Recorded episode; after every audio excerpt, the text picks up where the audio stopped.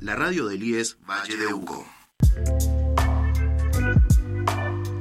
Hola, ¿cómo están? Buen martes, buena semana para todos quienes nos escuchan.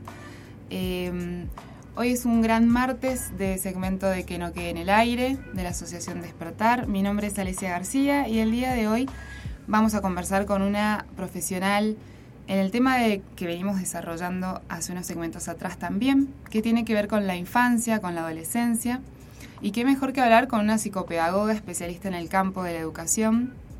Ella es Mónica Coronado, a quien vamos a tener el gusto de llamar en segundos para conversar con ella sobre varios temas, en especial sobre la relación y el vínculo que tienen las familias, los padres con la escuela.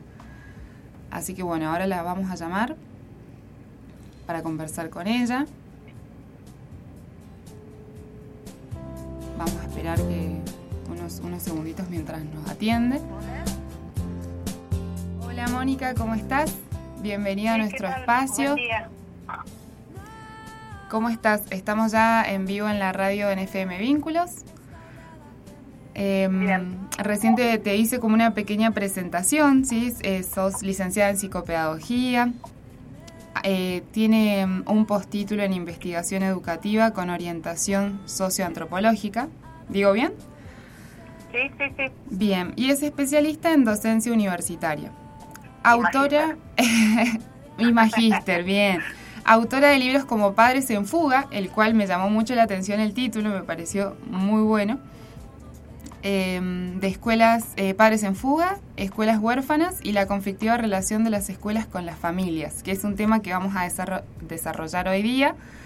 Eh, en unos poquitos minutos al- a los cuales de- agradecemos el, el tiempo a Mónica, así que desde ya te agradecemos y bueno, bienvenida Mónica a nuestro espacio. Muchas gracias. Muchas gracias por esta invitación. Bueno, queríamos comenzar justamente con este tema, ¿no? La relación y los desafíos post pandemia, quizás que son desafíos que están siempre, pero ahora como que se han innovado o modificado en lo que respecta a la relación de padres con la escuela. Y estos quizás nuevos desafíos, ¿cómo los definirías vos? Bien, eh, creo que, que todo el periodo de pandemia ha sido particularmente difícil para las familias, eh, que han tenido que, que lidiar con, con, con niños y adolescentes que han quedado encerrados, aislados, haciendo tareas virtuales. Y eso ha estresado muchísimo a las familias. Les generó eh, mucho agotamiento, mucho cansancio. Y bueno, la vuelta paulatina a las escuelas que nos mostró que, los chicos y chicas tenían como huellas, eh, huellas emocionales importantes, eh, a veces depresión, tristeza, eh, cansancio, agotamiento, falta de expectativa de futuro. Entonces, bueno, obviamente eh, la escuela no recibió el mismo chico que, que, que está en 2019. Recibió un chico con, con algunas cicatrices, ¿no? De todo este proceso. Entonces, eh, obviamente, eh, hay un agotamiento en general en, en los educadores y hay una incomprensión a veces de qué les pasa a los chicos, qué realmente les pasa después de lo que vivieron, que para nosotros tal vez, no sé, en, en, en 30, 40, 50 años de vida, dos años no es mucho, pero en una vida adolescente o en la infancia sí es muchísimo tiempo. Eh, entonces, bueno, hay muchas tensiones actualmente, hay muchos enfrentamientos, muchos reclamos, muchas quejas. Y, y eso, digamos, nos está preocupando. Tal cual, exacto. Y, mm, y estas huellas que vos nombrás son es un desafío para la escuela el cómo mm, cómo miramos esa huella y cómo nos preguntamos sobre qué hacer, ¿no? Desde la escuela, desde el, el que es un trabajador de la docencia, digo, ¿no?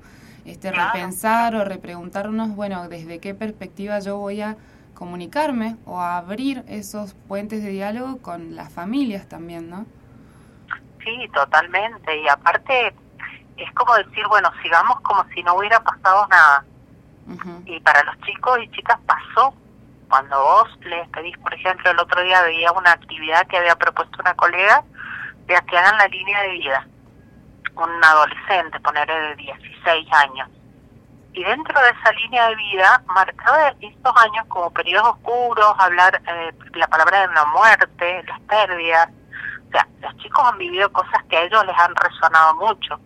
Entonces, eh, muchas veces, a veces hay retrasos en el desarrollo del lenguaje, como consecuencia de la pandemia, o comportamientos de los niños chiquitos más eh, inmaduras, digamos que en otras épocas, eh, o en adolescentes una apatía muy grande, eh, una adicción a las redes sociales o, una dependencia de la pantalla. Entonces, eso que vemos, tratamos de trabajar colaborativamente con las familias. Pero muchas veces no encontramos la respuesta, digamos. Esa respuesta de, de, colaborar y decir, miremos a los chicos, estemos atentos. Eh, pueden haber algunas manifestaciones que nos pueden preocupar, tenemos que, trabajar en conjunto. Creo que por ese lado a veces eh, falla, falla la conexión. Sí, es cierto. Em, en una de las partes de, del libro que yo leí hace unos días, se, se plantea esta falta de motivación o desmotivación, ¿no? Eh, digo en la adolescencia y también en la infancia, porque hay, es cierto, como una apatía a lo, a lo real, ¿no? Como que todo bastante, digo, si bien se valora la educación virtual y toda la oportunidad que trajo de seguir formándose desde lo virtual, eh, también hay como una apatía al, trabajo real en el presente, ¿no? Como todo lo dejo para después, total, después lo entrego. Digo, el trabajo práctico no es urgente, no es, o sea, eh, es como que esa presión vuelve a aparecer el, la entrega por presión, digamos, ¿no? Como el trabajo de, si tiene nota lo hago, si no, no. Sí, totalmente. Y, y la generación de hábitos, de volver a los hábitos porque digamos una ruptura de los organizadores de la vida social, que es el tiempo y el espacio.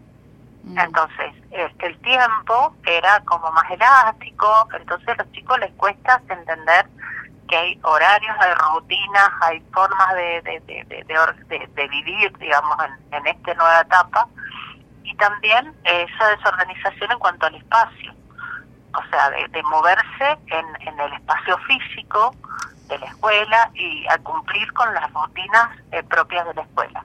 Entonces, eh, los papás que y mamás que hicieron un esfuerzo enorme durante la pandemia para acompañar a los chicos y chicas, porque realmente eh, ha sido un esfuerzo muy grande, ya quieren que los chicos tengan una autonomía en las rutinas que no tienen todavía. O sea, todavía no, no, no se adaptan, digamos, a este nuevo cambio, a este nuevo escenario, entonces tienen que estar más encima en ese sentido de, ayudarlos a, generar estos hábitos de cumplir. De cumplir y de, tener una rutina diaria. De reforzar esos hábitos que quizás habían logrado alcanzar, pero bueno, fue como ir para atrás de nuevo, ¿no? Claro, y, para un chiquito que tiene, ponerle cuatro años, fue la mitad de su vida. O sea, es así de simple. Entonces, eh, eh, son chiquitos que han estado muy apegados, hay problemas a veces también los nenes chiquitos de ateos eh, que todavía no están resolviendo, pero eso lleva tiempo y paciencia de parte de la escuela y de parte de la familia. Exactamente, de los dos lados. Em, con respecto a situaciones en las que, digo, en los grupos de docentes se, se, se habla y de familias y digo, la comunidad educativa en general, también me llamó mucho la atención un cuadrito del libro que explica sobre mm, los errores comunes, ¿no? Que hay con respecto al, a la definición que se tiene sobre el rol docente y sobre el rol de padres, ¿no? Y hay mucho, incluso, ¿no? Después de, todo esto, como que tuvo mucho poder el grupo de WhatsApp de papás y madres, el rol de la familia muy presente, el transmitir la información que la docente envía hacia todo el grupo. Pero también un poco esa comunicación como todo, ¿no? Cuando los excesos también se, se empiezan a, a desvincular o a ir por otro camino, hubo y hay todavía bastante rispidez, ¿no? Por ahí muchas veces con, con respecto a el docente debe hacer tal cosa y no otra, o yo soy amiga del docente, ¿no? Hay errores ahí que... Claro, sí, sí, sí, y aparte que, que el docente estuvo muy expuesto durante mucho tiempo porque enviaba las tareas, sus videos, las propuestas, y eso que antes ocurría en la privacidad del aula, se metió en la casa y los papás estuvieron observando esas prácticas, analizando esas prácticas. Entonces, hay como, como por parte de la familia alguna intromisión, digamos, en, en lo que son tareas profesionales y decisiones profesionales del docente. Y, y muchas veces en esos grupos de WhatsApp se cuestionan prácticas, eh, formas de trabajo del docente porque no se ha entendido que, bueno, antes eso estaba dentro de la casa, pero ahora está en, en la interacción del aula. Eso. Y, y el tema de la comunicación, que yo creo que, que es lo que más falla entre familia y escuela, y que tiene que ver con los roles que nos tocan a cada uno, digamos, y las responsabilidades que tenemos cada uno. Muchas veces se dice que la, la familia tiene que educar para que la escuela pueda enseñar.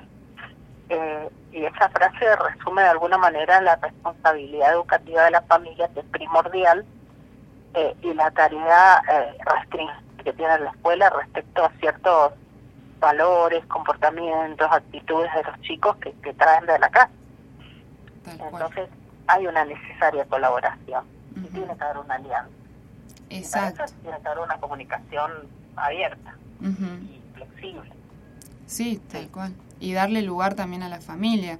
Digo, el desafío es de ambas partes todo el tiempo, ¿no? Es constante. Sí, totalmente. Totalmente. Y ayudarlos a, que entiendan cómo colaborar, porque hay papás que a veces eh, no saben cómo hacer eh, determinadas cosas con los chicos.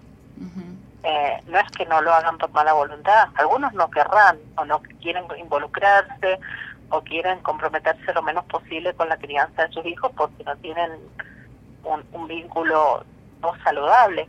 Eh, pero muchos papás no saben o no pueden porque no, no tienen realmente tiempo, porque están demasiado ocupados trabajando para darles de comer y vestirlos. Entonces también la escuela tiene que entender que, los papás y mamás están haciendo ese su mejor esfuerzo. Exactamente.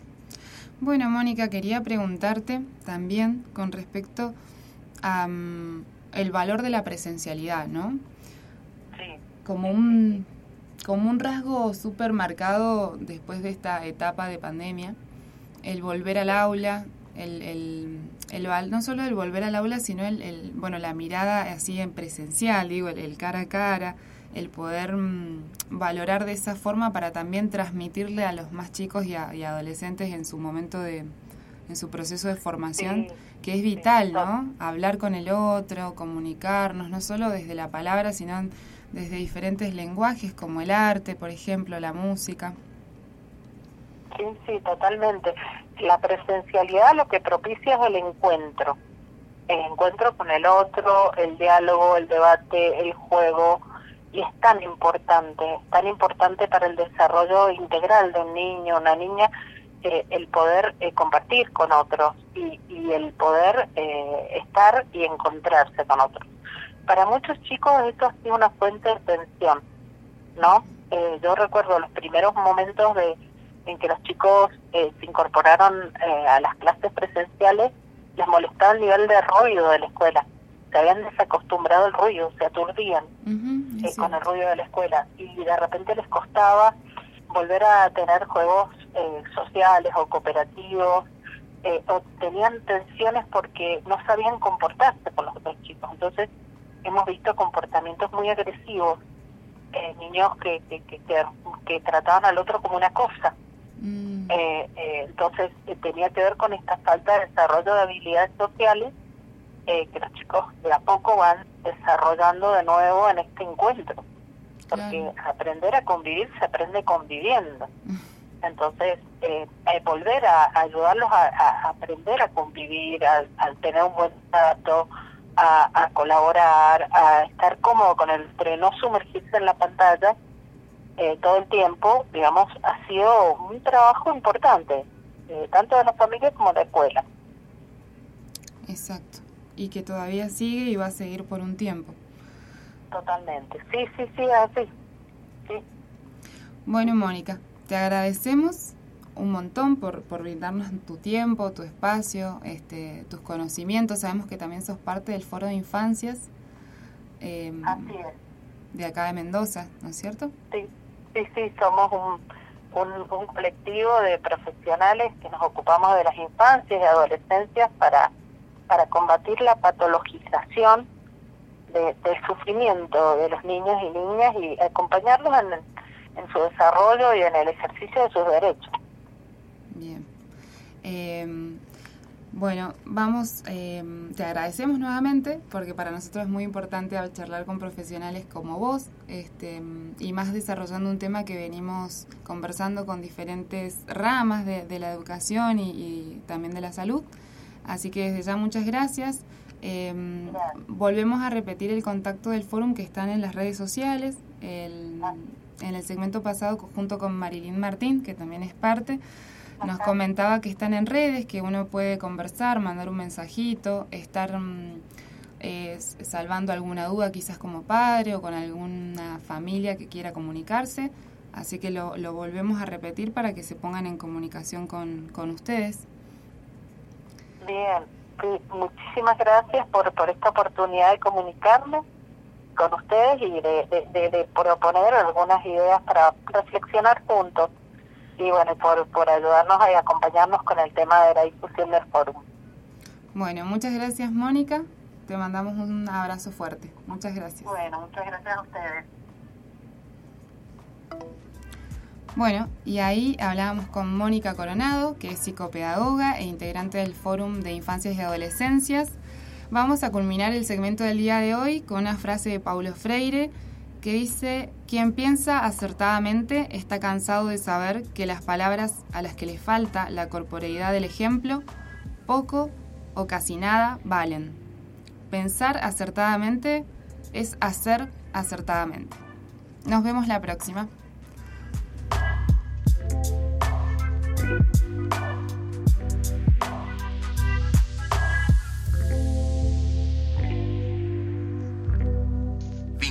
La radio del IES Valle de Uco.